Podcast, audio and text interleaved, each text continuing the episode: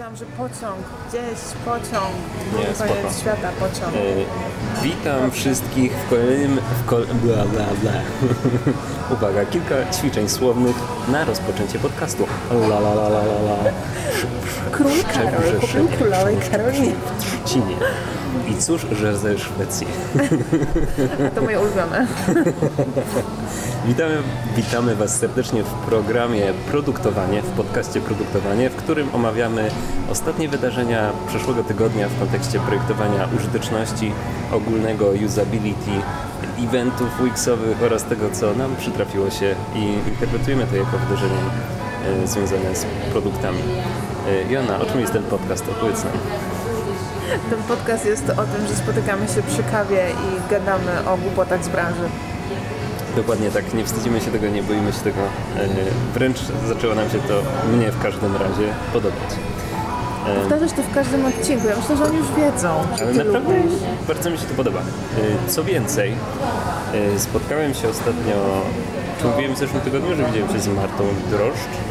Nie, jeszcze byłeś przed spotkaniem z Martą Widziałem się z Martą Drożdż. Byliśmy, e, mieliśmy prezentację, e, o której film pojawił się w internecie dzisiaj wieczorem albo jutro rano. Widziałem się z Martą Drożdż, widziałem się wczoraj z Bartkiem Balewskim i rozmawialiśmy o tym, jak on został UX designerem i w ogóle y, przygotujcie się na całą taką serię wywiadów z UX designerami, którzy pomogą wyjaśnić mi kwestię tego, jak w ogóle dostać się do zawodu, co robić jako człowiek bez portfolio, co robić jako człowiek, który w ogóle nie ma żadnego doświadczenia, ale bardzo chciałby zająć się produktowaniem. To Kacper, jednym słowem najciekawszy wgląd z rozmowy z Martą i najciekawszy wgląd z rozmowy z Bartkiem. Z Martą zaszokowało mnie to, że była 8 lat fotografem i podjęła taką decyzję, żeby jednak już się tym nie zajmować. To, było, to jest szalone i odważne i wydaje mi się, że y, część ludzi stoi przed takim wyborem i rezygnuje. A mogłaby śmiało spróbować, bo to nie jest aż takie trudne. W sensie wymaga dużo pracy, wysiłku, poznania odpowiednich ludzi i tak dalej, ale myślę, że warto w kontekście tego, co można robić potem. Bartek powiedział jedną rzecz, która utkwiła mi w pamięci, e, że projektowanie wymaga niezwykłej pokory. Pokory takiej, że nawet jeżeli jest, wiesz, że jesteś specjalistą, który już ma dużo doświadczenia i wiesz, że ktoś może nie ma racji, wciąż patrzysz krytycznie na to, co robisz i wciąż starasz się w taki pokorny sposób rozmawiać, edukować, ale też słuchać ludzi. To było bardzo fajne. Bardzo, tak, bardzo dobre. Warto o tym pamiętać, to chciałam powiedzieć. Właśnie do Jany przyszły ziemniaczki chorizo. Znajdujemy się dzisiaj w lokalizacji niezwykłej. Nie dlatego, że jest to jakieś super specjalne miejsce, ale dlatego, że nie jesteśmy w Green Cafe Nero, a w Samie, nieopodal, w budynku o nazwie Cosmopolitan, który y, wieczorową porą zamienia się w centrum pierwszego orderu. Naprawdę? No nie widzisz, jak to jest podświetlone? Jak sobie obejrzysz pierwszą część Nowych Gwiezdnych Wojen, Faktycznie. to jest y, Nigdy na to New Order, uwagi. Fir- First Order. Nigdy na to nie zwróciłam uwagi, ale coś w tym jest. Jest totalnie Wielkomiejski styl. Tak, to tak. O, Allegro nam nie opowiesz, bo produkowałeś filmik o tym. Jest film, trzeba będzie go obejrzeć. Y, Może udostępnią go również osoby, które brały udział w y, tym toku Allegro lub y, po prostu tam były. Nie wiem, zobaczymy. Bardzo mi się podobał wasz tok, muszę przyznać. Był najbardziej energetyczną wypowiedzią. Naprawdę był najbardziej energetyczną wypowiedzią ze wszystkich.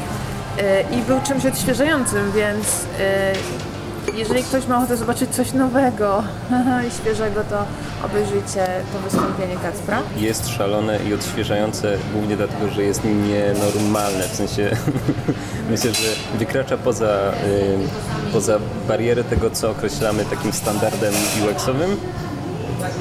Okej, może to nie jest szalone, ale jest na pewno takie mało standardowe. Nikt by się nie przyznał na co dzień. Zrobiłem projekt, proces projektowy w weekend. Nie jest to coś, o czym mówi się na konferencjach. A z drugiej strony umówmy się, wszyscy robimy to w międzyczasie. Taka jest prawda. praktyka.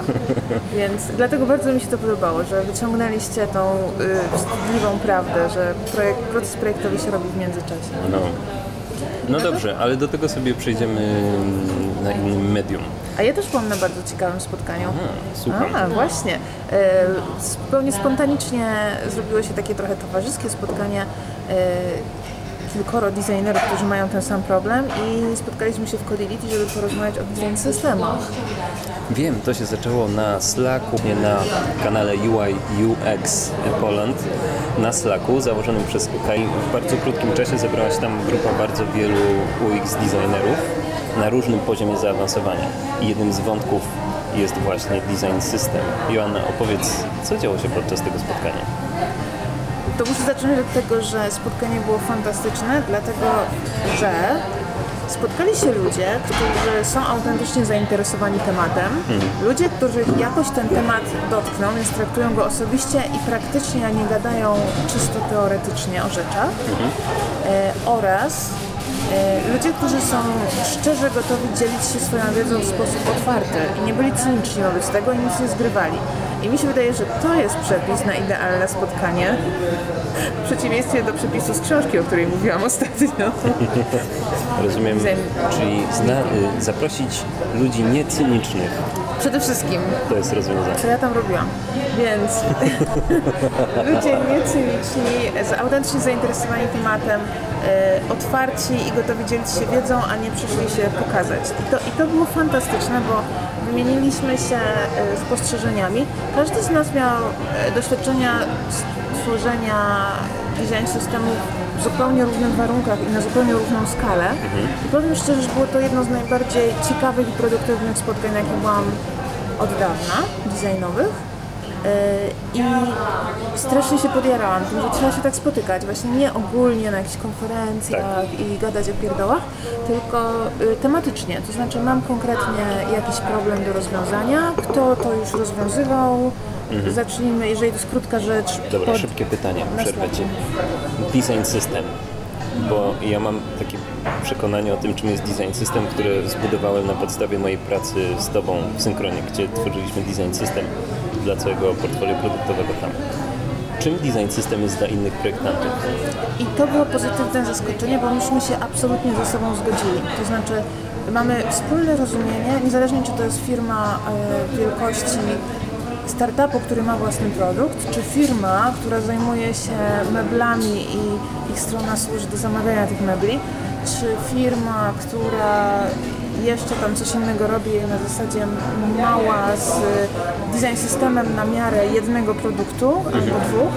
My wszyscy byliśmy zgodni co do tego, że to jest zbiór nie tylko komponentów i wytycznych wizualnych, ale również patternów oraz e, no nie chcę mówić tutaj metodyk, bo to tak bardzo poważnie zabrzmi, ale powiedzmy najlepszych praktyk, jak coś tworzyć. Y, I sam, sam komponent, nawet z kodem, zebrany w bibliotece, to jeszcze nie jest design system. To jest podstawa, czy tam jakaś część design systemu. Więc y, to też było dla mnie super pozytywne zaskoczenie, bo bałam się, że być może ja zbyt ambitnie podchodzę do tematu. Y, A okazuje się, że to jest jedno z po prostu bardziej praktycznych podejść do tematu. Tak. No i one mają różną złożoność. Są takie, które mają, y, nie wiem, kilkadziesiąt tych komponentów i składają się z takiego podstawowego setu, który pozwala zbudować platformę, w sensie stronę internetową z ilomaś tam podstronami, a są takie, które mają po kilka tysięcy komponentów, elementów, które są wariantowane, tak jak to się dzieje u nas, które pozwalają elastycznie budować tak naprawdę dowolny interfejs. Design systemy, na których można się wzorować, które, których wzorce są dostępne i publiczne, takie jak e, Material, czy Metro, czy e, design system tworzony przez Salesforce. Jest dużo dobrych przykładów, e, od których warto zacząć, kiedy się myśli o własnym design systemie, żeby rozpoznać, co tam jest.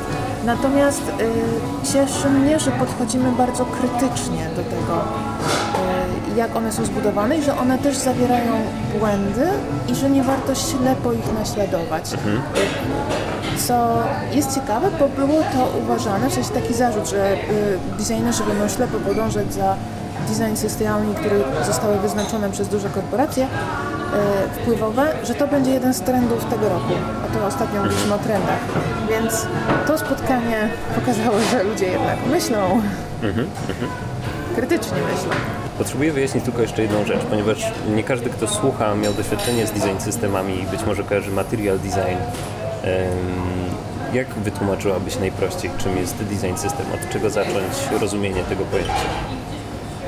Design system to jest taka księga reguł i najlepszych e, porad, e, która zawiera puzzle, z których możesz budować bardziej złożone produkty. Doskonale. Doskonale. Musiałam się mocno zastanowić, co mówię, bo to jest bardzo tricky i to jest, takie uogólnienia są zawsze niesprawiedliwe, kiedy się tak próbuje w jednym zdaniu coś zawrzeć. Można było zarzucić, no dobra, ale czym to się różni od guideline'u? E, no w sumie niczym guideline jest częścią design systemu, może być. E, Natomiast czym się różni, co jest wyróżnikiem dla design systemu? Że myśli o tych puzzlach e, holistycznie. Znaczy dba o to, żeby zarówno język, jaki mówi e, system do użytkownika, czyli zawiera voice and tone, jak i wizualny przekaz, czyli jak rzeczy wyglądają, jak i strukturalny przekaz, to znaczy jak rzeczy się składają ze sobą i jakie e, paterny prostych interakcji, które się powtarzają, e, są rozwiązywane to design system dba o to, żeby to było spójne, podczas gdy guideline tego nie zapewnia. I aha, chyba jeszcze jedno nieporozumienie, które y, z jakiegoś... Znaczy może wydaje mi się, że jest to nieporozumienie, bo też na tym spotkaniu wyszło, że wszyscy to znakomicie, którzy kiedykolwiek mieli styczność z design system rozumieją i akceptują. To znaczy to nie jest system zamknięty i design system nigdy nie jest skończony. Nie można powiedzieć, że o, zrobiłem, wydałem i jest. To jest e, organizm, to jest coś, co żyje, cały czas się zmienia, cały czas coś tam się wymienia, cały czas coś się usprawnia, albo się podmienia, albo się dezaktualizuje. E, Więc e, nie, w przeciwieństwie do takiego guideline'u brandowego, który często się wydaje, on po prostu jest w tej firmie przez jakiś czas, aż ktoś mówi, ok, to zróbmy refresh i zróbmy nowy guideline. Design system jest bardziej żywym organizmem. Mam takiego znajomego, który jest jednoosobową firmą, e, która buduje, je projektuje i buduje ta firma jednoosobowa. I on się śmiał, że on stworzył w swoim życiu 150 e, design systemów, bo za każdym razem jak buduje taką stronę dla kolejnego dostawcy, to de facto tworzy nowy design system. No ale no może trochę przesadzasz, może to nie jest design system, ale później zaczęłam się zastanawiać, bo jeżeli on faktycznie samodzielnie to jakby samodzielnie projektuje, samodzielnie co oznacza, że jego wszystkie paterny są spójne, bo są zgodne z jego własnym Skala, pomysłem i skala tego przeczuciem. projektu jest tak nieduże, że zapina się termin Po czym, design system. po czym sam to pro, programuje, co oznacza, że wszystkie jego komponenty Wszyscy- są spójne od strony technicznej, bo robi je tak samo. deweloperzy mają taki sam dostęp do nich. Dokładnie. I, i- jest jakby swoboda przepływu informacji pomiędzy deweloperami i designerami w tym projekcie. Idealnie. Więc y, on jednoosobowo spełnia wszystkie założenia design systemu. Dobrze, czyli żeby utrzymać, to jest pro tip dla y, biznes ownerów i s- CEO. Jeżeli chcecie utrzymać spójny design system w firmie, zwolnijcie wszystkich deweloperów oprócz jednego. Oprócz jednego, dokładnie. Nie wiem, czy wtedy z, jakby z lead time'em dostarczania tych produktów, ale to inna, inna kwestia, nie zajmujemy się tym. KPI, KPI. No to brzmi ciekawie. Joanna, jaki, są, jaki jest wynik takiego spotkania? Czy ulepszyliście stan UX-u w Polsce? Albo, nie wiem, powstał jakiś dokument? Y, Jakie są deliverable? Ale co? ambitnie podchodzisz do tego. E, Myślę, że powiększyliśmy stan wiedzy i świadomości w naszych własnych mózgach wzajemnie i to już jest duże osiągnięcie. E, Warto było. E, Po drugie, to jest taki, taki meta osiągnięcie, to znaczy przekonaliśmy się o tym, na jakie spotkania warto chodzić i jakie warto organizować, czyli zrobiliśmy sobie takie krótkie porównanie e, produktywne spotkania UX-owe versus nieproduktywne spotkania UX-owe. Em, I, I co jeszcze się dobrego stało? I chyba wszyscy złapali entuzjazm do tego, żeby organizować więcej takich spotkań, więc jeżeli macie ochotę w nich uczestniczyć, no to warto się na takie grupy slackowe zapisywać, bo tam w organiczny sposób e, takie zaproszenia i takie spotkania się będą, będą wykwitać. Przecież to jest doskonałe miejsce, żeby umieścić film, tylko nie wiem na którym kanale. Też nie wiem, może na event, Na random. na random. Dobrze. Em, No, no widzisz, Jona, to jest bardzo, bardzo ciekawe. Ja mam wrażenie, że jesteśmy troszeczkę na takiej fali, poczekam aż spienione zostanie mleko. Czy czujecie zapach e, parzonej kawy, która zaraz połączy się z aksamitną płaszczyzną mleka wirującego obecnie w, w dyszu. Em, Wydaje mi się, że jesteśmy troszeczkę, trafiliśmy, czuję się jak taki surfer, który bardzo długo spoczywał na spokojnym y, oceanie czy morzu. Nie wiem, gdzie spoczywają surferzy, ale on spoczywa na tej desce i nagle wielka, wielka fala zaczyna y, nabudowywać się i mam wrażenie, że jesteśmy trochę na tej fali, biorąc pod uwagę liczbę eventów, spotkań. Teraz w grudniu czuję natłok tych wszystkich wydarzeń, które się zaplanowały. Nie wiem, czy jest to wynik tego, że jest końcówka roku, wszyscy się spieli, żeby Trochę jest działać. tak, że jest grudzień. No i teraz wszyscy, Zróbmy coś w tym roku? no i wszyscy mają potrzebę y, socjalizacji nagle. No dobra, ale wiesz, tyle tych y, Christmas eventów, które powstały, y, jakby też trzeba trochę mieć w sobie motywację, żeby zorganizować coś takiego, zebrać ludzi, ugościć ich i jakoś, y, jakoś przeprowadzić takie spotkanie. O widzisz, i to jest świetna okazja, żeby tutaj e, docenić e, inicjatywę Igora, który też zrobił fantastyczną sprawę, to znaczy zaprosił UX na e, UX Mas On do prawda. siebie, do biura i świetnie to zorganizował. Było też było bardzo przyjemne spotkanie. To był jeden z niewielu eventów, gdzie rzeczywiście czułem się bardzo swobodnie i można było pogadać i przywitać się z każdym, nie przejmując się jakimiś wrogimi spojrzeniami To ze strony kół, kółek wzajemnej adoracji. Muszę przyznać, że teraz częściej mam sytuacje, w których ktoś już mówi, że się witaliśmy wcześniej, a ja tego zupełnie nie pamiętam. Y, To się nie zmieni, także spokojnie. Mam takie poczucie winy zawsze w tym momencie. Kacper, czy to w ogóle nie jest motywacja do zrobienia jakiegoś produktu? który pomoże Ci pamiętać o ludziach, z którymi się już spotkałaś. Tak. Znaczy chyba Facebook miał do tego służyć, ale nie spełnia swojej roli do końca, bo ja... Facebook ma za dużo rzeczy do robienia. W sensie to Facebook jest totalnie na łasce bardzo wielu różnych małych graczy, którzy mogliby zacząć rozkładać go na małe części, mam wrażenie. Z jakiegoś powodu wszyscy wolą zrobić drugiego Facebooka, zamiast zastanowić się, jaką małą wartość, którą Facebook dostarcza średnio, mogę dostarczyć wspaniale w, mojej, w moim rozwiązaniu aplikacji. A ja bym potrzebowała coś takiego, że spotykam się z kimś widzę jego twarz i kompletnie, na przykład wiem, że znam tego człowieka, ale nie potrafię sobie przypomnieć jego imienia i wiem, że miałam fantastyczne wrażenie ze spotkania z nim ostatnim razem, ale kompletnie nie potrafię przypomnieć sobie, jak ma na imię i jest mi tak wtedy wstyd strasznie. Przy, przydałby mi się taki produkt, który by mi przypominał.